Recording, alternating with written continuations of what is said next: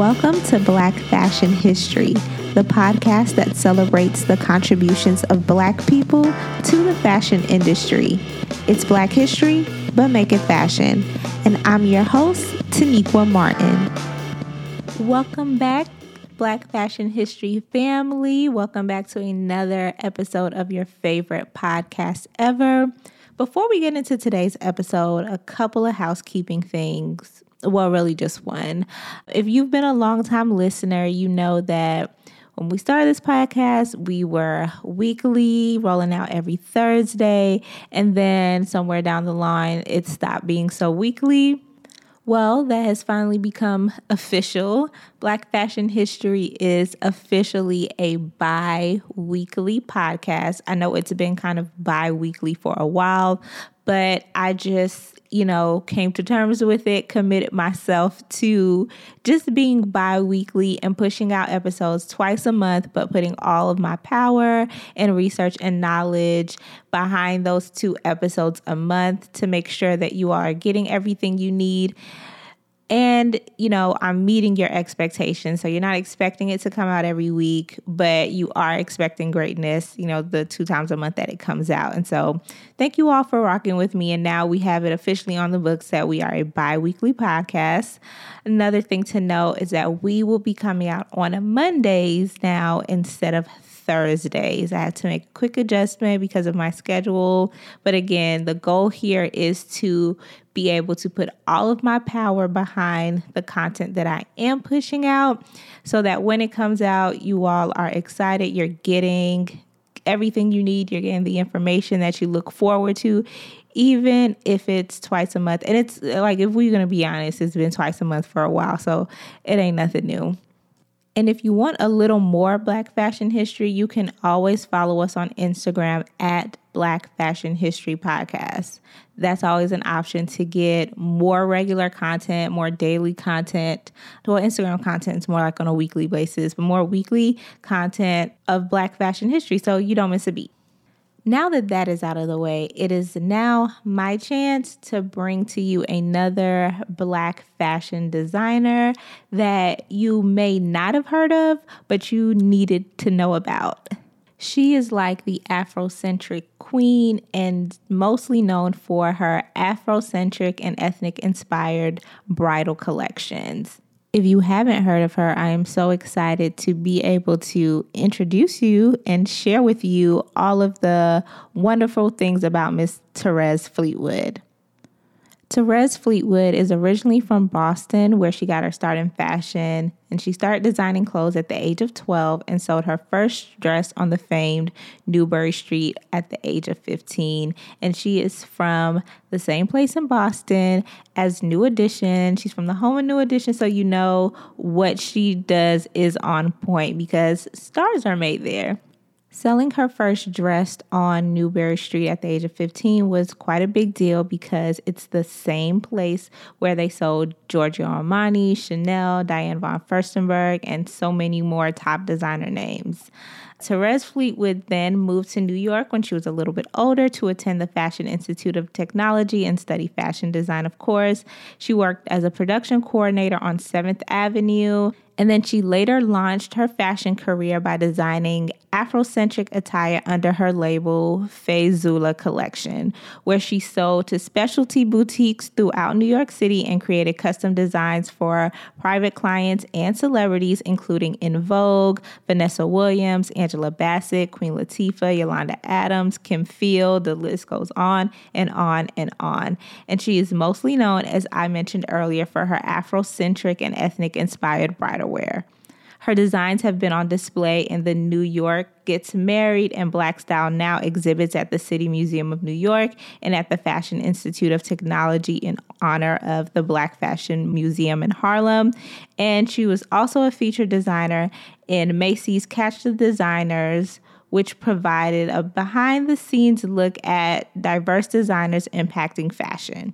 During our conversation, you'll hear about some of the other really amazing things that Therese Fleetwood has done and the ways that she's contributed to fashion history overall. I'm not going to spoil it for you in the intro, but you definitely want to keep listening because she's done some really cool and unexpected things.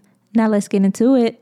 Well, thank you so much for agreeing to do the interview. I know we had a little bit of back and forth, but I'm glad that we got a chance to connect and talk to each other. Yes, and I really love what you're doing. I, I, think it's so important that we know who's out here in fashion because as, as Black designers, you know, we don't get a lot of profile, you know, of our work, a lot of profiling of our work. So I think this is really good. So thank you. No, thank you. Absolutely. I mean, that is my main goal with this platform is to highlight people like you and let everyone know like who's out there and who's been out there, you know, making history for a while. So with that being said, can you just start us off by letting everyone know like where you're from and kind of what was some of your first experiences that got you interested in fashion to begin with? Sure. Okay, my name is Therese Fleetwood, and I am from Roxbury, Massachusetts. And I started the home of New Edition. Yes, exactly. exactly. I met them several times. And my fashion career started really as a child. I think I was about 12 years old, and I played a lot with Barbie dolls. I used to create garments for them, uh, have little fashion shows. I was very much into all the, the latest fashion magazines. One whole wall of my bedroom was like a, a, collage of just fashion and images and colors and textures. And I loved it. So, um, I, yes, I started very young with my hands in fashion. And my mother set me to uh, learn how to sew at the age of about 12 or 13 because when she would go shopping for me, I would um, always make her return the clothes, like make her, meaning I'd have a little fit. I'm not going to wear this. This is not what I like. So she dragged me to the store and I would pick out garments that I really liked. Now, of course, these garments were more mature um, styles than what a 12 year old would wear. I was always, um, you know, very into texture and colors and certain things that I like and that I wanted to be my self expression. So at the time, though, did you think about it as, oh, this is something that when I grow up, I want to do? Or were you just doing it for fun and doing it, you know, in order to wear what you liked? It was, I had no idea that I would even get into fashion at that young age. For me, it was just, my self-expression what i wanted to to wear what i wanted to look like what made me feel good mm-hmm. and it's funny because i really didn't think about becoming a fashion designer until one day I had this dream. I was about 15 years old.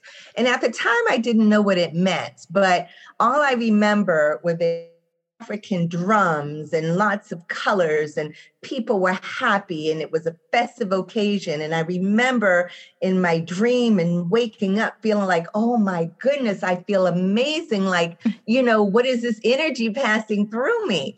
But even at that time, I really didn't know what that meant because that soon led me into my, you know, Afrocentric aesthetic. But um, I, I really didn't. And I think it was when my mother sent me to design um, to learn how to sew. She said, That's it. I'm not shopping for you anymore. I was forced to now to start to make my own garments, basically. And as I started designing and creating, I started to fell, fall in love with the process. So that's kind of what got me into um, designing and, and mm. loving the idea of designing and creating collections at a very young age. So, at what moment did you say, okay, I'm going to pursue this as a way of living? That moment came to me, well, when I was around 15 or 16 years old. Um, my parents were event promoters in um, in Boston Boston. And they used to promote these designer competitions. And I entered a couple of competitions and I really loved it. So I it was at that time that I said, you know what, I'm going to enroll in FIT and really understand what fashion design is all about. So during my time at FIT and being in New York City around, you know, the fashion and, you know, being in the fashion capital, so to speak, is where I really started to say, you know what, this is fun. People are, are liking my work. They want some of the designs that I'm creating. Let me like really look into this and, and what this could um, possibly be for me. So it was during, I would say around 15 or 16 that I said, you know, this is something that I think that I could do. So that's, yeah, that's kind of how all, all of that happened for me. Okay. So you're known really on the design side for like bridal wear and like Afrocentric bridal wear. And before I reached out to you for this interview, I realized like growing up that I've been seeing your designs, but I didn't know like who they were, you know, whatever. But I would see them in magazines and, you know, I see them now to this day. Like when you Google Black Bride or something, you know, your designs would come up. So they've been a part of my life in a sense uh, for a while, but I didn't know it was you. So did mm-hmm. you start off doing bridal and if not how did you like go into that area of fashion okay so let's see I did not start off doing bridal. I actually, okay, how it all happened for me, which really started to solidify me as a designer. I was living in New York City up in Harlem, and I there was a, an African um, store that sold a lot of fabrics and, and different, um, you know, sculptures and jewelry and different things from the continent. They opened up on the corner where I was living. And I walked in there one day, and again, something about that dream was was is, you know was flowing through my energy. And I walked in and I said, "I'm a designer, and I can create garments for you out of the fabrics that you have here." So what he ended up doing was giving me about 140 yards of different African prints, and said, "Okay, go for it." So I created you know, shirts and robes and pants and different items for him and, and his store. And all the leftover fabrics, the little, you know, um, the little remnants that I really couldn't make these these garments out of, I kept for myself. And I started to create bustier, you know, bustiers and dresses and little lingerie pieces or shorts mm-hmm. and little crop tops. So um, it was at that moment that as I was starting to create my Afrocentric collection, and this was ready to wear, this was not bridal at all. Um, so I got my start doing Afrocentric ready to wear. And what happened as I got my collection together, I had a lot of friends. You know, we were in our 20s and we were all rocking and rolling in New York. And I had a few friends who were um, uh, PR assistants. And En Vogue was, um, they had just uh, launched their group and they were doing a an event for Mattel. Mattel had just launched um, a collection of three African American Barbie dolls, and they were having a kickoff party. So I was one of the designers at the kickoff party, and En Vogue saw my work and they said, Oh my gosh, we want to wear this to the Grammys. We're doing the Grammys in three months. We want to wear your clothes. And let me tell you something, they spent more money on their shoes at the time than they paid for my outfits. Uh-oh. And because I didn't know about really pricing and, and how the business side of the industry worked. Mm-hmm. And you mm-hmm. can see that video. That's if you Google En Vogue at the Grammys, you can see them wearing um, those garments as well.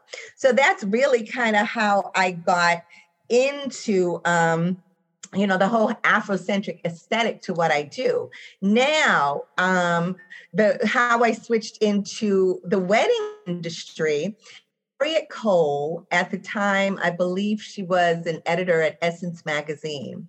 She came out with "Jumping the Jumping the Broom," which was the first African American wedding planner, and she asked me to design a dress for her book. I had never designed an Afrocentric wedding dress, but I was like, "This is my aesthetic. Let me go for it." Yes, I designed this dress, and then I had to say, "Well, wait a minute."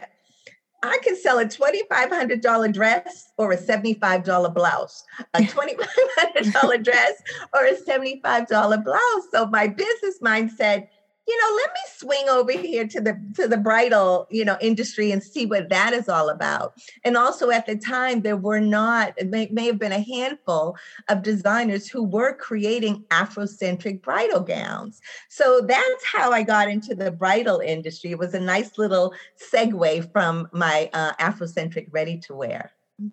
So I want to go back just a little bit. Mm-hmm. You talked about designing for En Vogue for mm-hmm. their appearance at the Grammys. Was that sort of your first big break in a sense where your designs were going like mainstream beyond, you know, the store that you were working with and like people in the neighborhood or friends and family purchasing your pieces? Absolutely. So from after um, working with En Vogue and having them appear when they appeared on the Grammys wearing my my designs, um, I got a call from Monica Lynch, who was Queen Latifah's um, um, she was, I think, the PR person at Queen Latifah's record label at the time. So I worked with Queen Latifah. I designed a couple of um, items for her album covers. Um, I worked with Vanessa Williams. I worked with, and and and again, all of these. It was they saw Queen Latifah. They then um, Vanessa's people reached out. Then they saw Vanessa. Then Yolanda Adams' people reached out. And then I worked with Had, Shari Headley, dressing her for the Emmys. I worked with Shanice. I started working with um, TV shows, um, providing clothes for a different world. And so, yeah, it's just one thing. It was like a snowball rolling down the hill, picking up more and more and more clients based off of um, them seeing other celebrities uh, wearing my garments. So, throughout that process, did you get a little more financially savvy with pricing and all of that? you know, it's interesting because at the time, my mother was a fashion publicist. So um, she did, she handled a lot of that uh, side of the business for me in terms of getting me on TV, in terms of solidifying these clients, in terms of keeping my name, you know, out there in, in, in the press. So I was always operating very freely as an artist. I was mm-hmm. about color and shape and fun and creativity. So I didn't really start to pick up on the business savvy aspect of all of this until my mother uh, moved to California and went in um, a different direction outside of PR. Now I was forced to say, hmm, what does all this look like? How do I do this? How do I structure this? You know, how do I you know reach out to um, get more clients you know even though at the time i was also starting to sell to stores. So in terms of pricing garments, you know, I was good at sales because I was I love what I do. I, I was good at talking about what I did. My garments basically spoke for themselves. So it was a process really learning the business aspect of um, how to grow a business and how to price out garments accordingly. So it, it it's a process. So, what was your experience like selling to stores? I know I've spoken with designers that kind of were working around the same time that you were, and they would mention that you know getting into stores was a little bit of a difficult process because they were a black designer and people not uh, being really people being interested in their clothing, but not interested in the fact that a black designer was behind it. So, did you run into any of those experiences? Well, most of the stores that I sold to were Afrocentric or African type stores where they mm-hmm. sold these products already. So I was coming in basically with the same uh, design aesthetic of what they were carrying. So it wasn't that challenging for me. So I never really went after the Macy's or the JC mm-hmm. Penney's and things like that. There were always small lots for me that may have been anywhere from, you know, one dozen to five dozen pieces at a time and working within the aesthetic of what I did. Mm-hmm. Was that an so intentional I, choice, not going after, you know, some of the department stores or something like that? Because, I mean, your items were clearly very popular. You have like national recognition and, you know, celebrities were wearing it at the time. So it does make sense for someone thinking, oh, well, the next best step is to do like a nationwide department store or something like that. Well, I can say this. I did, if I have one regrets in my career, I remember there was a time that I was approached by two gentlemen from J.C. Penney who wanted to um, they wanted to carry my collection in their store. But at the time, I really didn't have a business mentor to talk to about all of this. But all I remember is that they wanted like 40 to 60% of my company.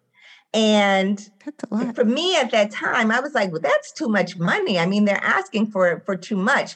And I really didn't seek out advice from somebody to to understand how this all worked so that was that was a decision that i let go of and it was picked up by another designer who just ran with it and just blew up from it and i would always sit back and say if that opportunity was presented to me again, well, yeah, I mean, 50% of, of something is better than 50% of nothing. So I would, of course, have looked at it differently, but I was young. I was like 20, 23 years old or something, and I just didn't know. So um, that was an opportunity, but I never really approached big department stores. I just, for some reason, I really was content in doing, um, in having, you know, small lots and, and private clients. That was mm-hmm. fine for me.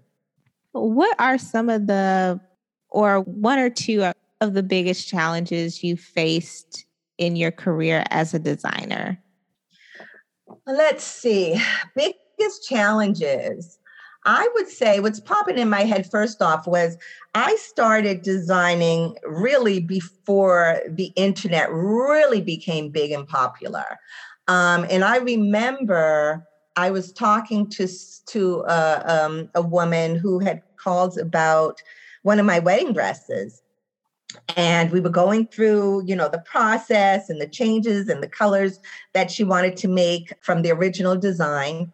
And then i was like okay great. And you know the price of this dress is $5000 and she said $5000 wait i'm looking at it here online. It says 500 i said no you know you can't be. She said no i'm looking at it right here. It says 500 and somebody a lot of times at the when i was creating wedding dresses i would find and the internet was coming into play i would find a lot of my garments from my website on several um, websites from china or from hong kong saying mm-hmm. we can do a version of this dress so it got to the point that i couldn't compete with myself it was like, okay, there's no way that I could ever create this $5,000 dress for $500. The materials alone cost more than that.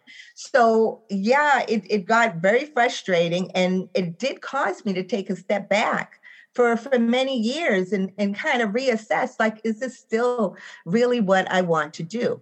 So, that was one challenge for me. And then I would say another challenge was probably the whole marketing and PR aspect of the business because I realize now that, you know, I was so busy doing everything myself that there were some things that that fell through the cracks. I'm, I'm not good at everything. And, you know, I had to really say, Therese, you're not a, a PR person. You're not a, a marketing person. You're good at sales and you're good at being creative. So I think had I learned that lesson sooner and hired the, the people that I needed who were skilled in those areas, I think that um, my business probably would have, would definitely would have um, thrived and flourished more as opposed to starting to dwindle down. I, I felt like I was just getting beat up like all over the place like i just i just didn't know what to do and i couldn't compete and and honestly you know i was I was known for what I was doing. So I didn't want, I was afraid to, to let people know that I was going through these times because you're Therese Fleetwood. You're doing this. People know you for this. But they never saw the sadness and the darkness of when things weren't going right. It's so interesting because a lot of designers deal with that today. Uh, both of the points that you brought up, like having to compete with you know, wholesalers or factories in other countries that have their designs on the websites and now like fast fashion retailers like Fashion Nova, Shein, or whomever, they're duplicating mm-hmm. popular mm-hmm. designs uh, from like different designers or black designers specifically, and they're having to compete with that and people saying, well, I can go to X, Y, and Z place and get the same top or yes. The same dress for significantly less. And also in this age of social media, I think it's the same fight that you have in that sometimes you get a level of popularity and everyone knows you and expects you to be at this certain place in your business and on the back end you know things could be falling apart or you're still trying yes. to figure out what to do and yes. you're still trying to figure out how to like handle the business and where to hire people and do you even have money to hire people you know those kinds of things so i think what it's you real. Should, yeah, it is. it's absolutely real. And I think it it's only it's starting to get a little bit better because there are more resources out there, but it's just a matter of, you know, people deciding, you know, to take advantage of those resources, ask for help. Yeah, uh, definitely. yes, yeah, so I think that was great advice. Like ask for help if you need it and don't be embarrassed to ask for help. Yeah, you have to because years later, I remember talking to some people who, who could have easily helped me. And they said, Therese, but you never asked. and I'm like, well, go on. All I had to do was ask. We would have helped you, but you look, you you seem like you had it all together. You mm. never asked. I was like, lesson learned. Thank you. well, on the flip side of that, what would you say was one or two of your most rewarding moments uh, in this industry? Oh my gosh, my most rewarding moments in this industry, there are um, probably two that really stick out for me. And number one would be there is a series of books called The History of Fashion. They were published by Fairchild Publications. The, they call the Survey of Historic Costume. And my, um, I have a photo that appears in three, no, four volumes of this book. And no, I'm sorry, three volumes, the first through the third editions. So, so part of in my mind, I'm like, oh my gosh, I made history. These are books that fashion students read, you know, in you know, studying fashion design or mm-hmm. fashion marketing or or costuming. You know, I, I I made the book. So when I'm dead in the in the dirt and my ashes to ashes, I have made a mark, and and it's it's in publication. And then the second thing is uh, when I worked with Disney, I was the only outside designer that Disney ever had come in and design for Mickey and Minnie Mouse. I designed. I did not know own, that. Yes, wow. the only they don't let outside designers come in, but I was the only one. Um, designed kente cloth costumes for Mickey and Minnie Mouse. So if you ever see those, so those are two historic moments for me that I'm like, I have left my mark. I am good. Now, now I'm not done, but I am good. So yeah, so those are two things that really stick out for me. And then um, I did write my own book um, called um, "The Afrocentric Bride: A Style Guide," and that I wrote about 15 years ago, and um, so I'm pretty pleased about that as well.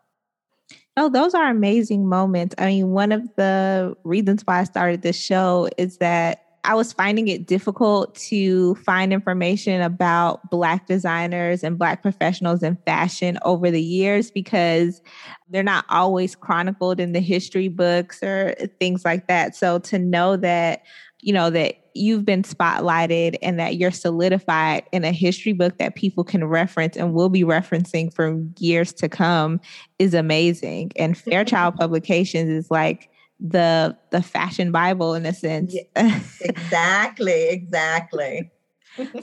So that's great. I'd love to know i know you did bridal wear and not just afrocentric bridal wear but i know you kind of took the cultural influences a little bit wider than that and you design things with like indian influences or asian influences. So i'd love mm-hmm. to know like what led you in that direction to go outside of you know, things that would be targeted specifically towards like a Black bride or brides who are interested in more of the Afrocentric aesthetic? Well, you know, it's interesting because as the more and more I worked with brides, I I, I consider myself a world couture designer because I do incorporate Indian and Asian and, and ethnic influences, but the and African influences. But the more I worked with brides, they kind of helped lead me into different directions because I worked with many multicultural brides. I mm-hmm. worked with brides who said, you know, I would, I'm, I'm, I'm marrying an Asian man, or I have Asian, you know, in my ancestry. Um, so I'd like to incorporate those elements. Or I just, and, and with the Indian um, fabrics and, and, designs, I just love the fabrics and the embroideries.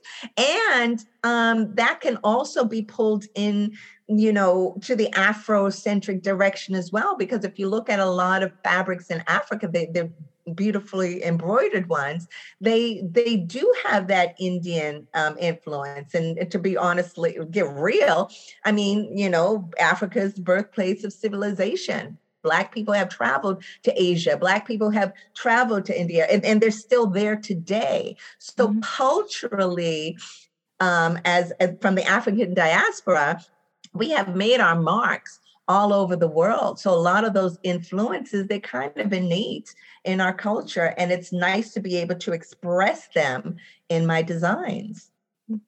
So I know that you're not just a designer, but you also you served as a wedding planner for a period of time, if I'm not mistaken. And then you are, I don't know if this would be the correct term, but more like an intimacy expert. all right, I'll, I'll say how all that came about. So, um, when I was creating um, Afrocentric wedding dresses, you know, in my mind, it's like the whole wedding has to have that vibe. You know, you just mm-hmm. you can't have this beautiful Afrocentric dress and then have uh, you know a standard you know wedding venue design it's like pull let's pull all of this this vibe and this energy from what you're wearing into the whole aesthetic of your entire wedding. So that's how I jumped into the wedding coordinating aspects of it. Um, to make sure everything was cohesive and it, that it read beautifully and and people walk into an experience you know and when i was um, doing wedding coordinating I would ask my clients, hey, listen, do you want me to make your hotel room, you know, more romantic? Do you want me to like, you know, because you walk into a honeymoon suite and it's like, okay, it's sweet, but yeah. let's walk in and let's give you more, like more to play with, more that still pulls in the aesthetic of your wedding and your vibe. And they, most of them said, yeah, let's do it. Let's go for it. So years later, these some of these same clients said, Therese, remember what you did for us on our honeymoon night? Can well, our anniversary is coming. Um, can we do something like that again?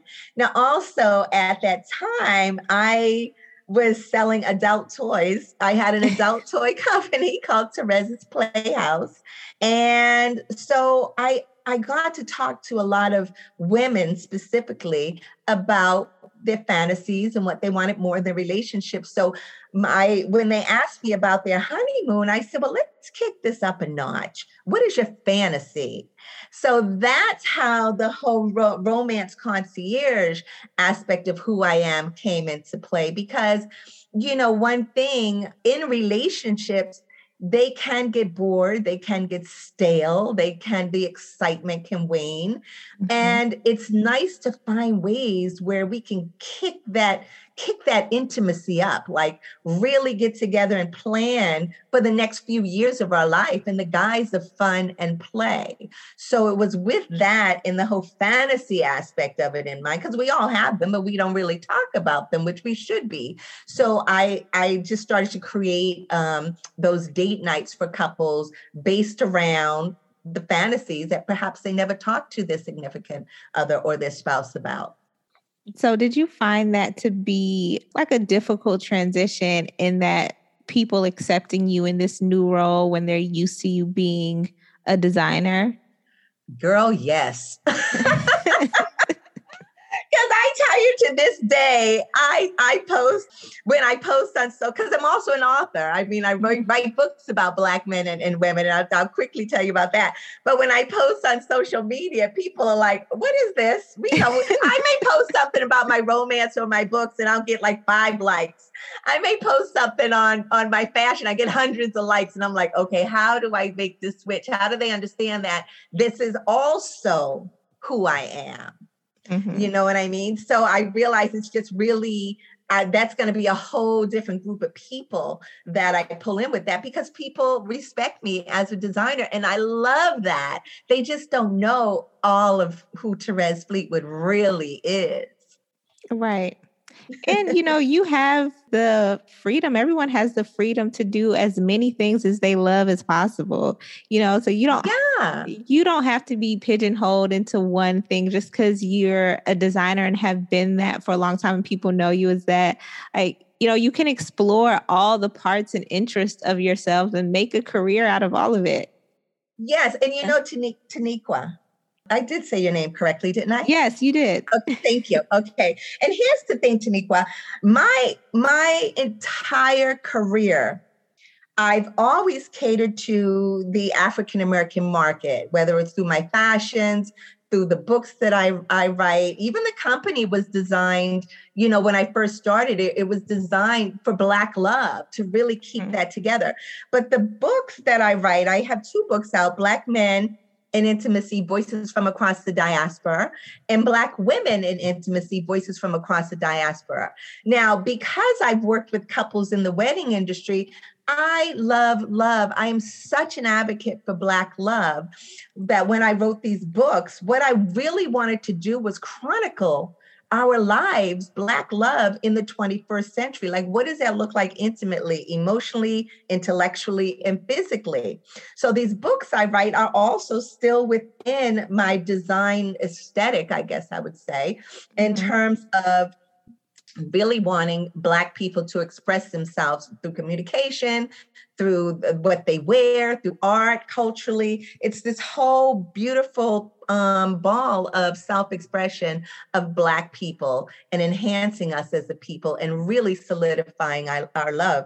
Because the books that I wrote, I wrote uh, these two books, I interviewed over 150 Black men and women, asking them questions about love, relationships, sex, appreciation, the state of Black relationships across five generations of us, not just targeting one, one group of us, but five generations, because I want somebody, and what I did was just record them and take exactly what they said and put in the book. I didn't try to um, categorize them or stereotype them or or make it make sense even really. It's just being a fly on the wall, listening to all these people speak. And the purpose of this book also, I want 50 years from now, 100 years from now, people to say, well, wait a minute, look at what they were talking about back in mm-hmm. 2022, you know, 2022. Like, look at what the men were going through and look at what the women were going through. It's a great, it'll be a great historical reference because also I was,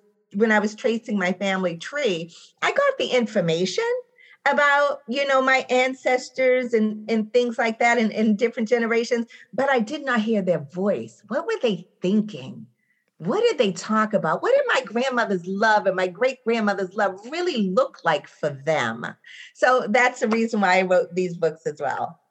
No, I love that. And I think is much needed in the community whenever there's an opportunity to tell our stories, uh, you know, whether those stories are of love or career or community, whatever they are whenever there's an opportunity to tell those stories and have them live on for generations to reference and see, you know, what people thought, how they lived, it, it's great. So I love that you have all of that. Thank you. So I have one final question for you. And with all of the amazing things that you have done over the course of your career um, in fashion, in like wedding coordinating, in writing, in celebrating Black love, what is next for you? what is next for me? Well, I still have my hands in, in really in fashion and in black love. So with the fashion aspect, I, you know, I have really been out of fashion, probably designing you know, a collection probably for about seven years. And, you know, something in my spirit kept saying, Therese, the, you know, I, I still look at fabric and I still get excited. And, and it's like, okay, how am I going to do this? What am I going to do? Like, what does this look like for me? So spirit brought to me, I've always loved the Moors, you know, the, the Black Moors and what they wore and their strength. And really, if you understand the history of the Moors and what they stand for, the power that they had and the beauty. So I'm taking um, Indian sari fabrics um, and mixing them with the um, African culture of the Moors, and I'm creating unisex uh, coats for men and women, and I'm oh. they're all like you know one of a kind, very unique, and uh, I'm really excited about that because the fabrics I'm playing with and working with are just absolutely gorgeous. So that's one aspect, and then with the romance concierge, I'm um, opening it up for because it, it it has been for so long a luxury service where the date nights was starting at twenty five hundred dollars. Mm-hmm. But I get so many people who are like, we can't afford this. How can you know? Can you do this on a on a the the same grandness and scale, but more affordable? So I'm working on tweaking that down so that it can reach more people. And that's it, guys. Thanks again for tuning into another episode of Black Fashion History. If you loved what you heard, and I know you did, make sure to subscribe or follow us on your favorite podcasting platforms and on all social media at Black Fashion History Podcast. Don't forget to visit us online at our website, blackfashionhistory.com. And of course, if you don't do any of that stuff, Make sure to tune in again next week for another Black Fashion History installment. Bye bye.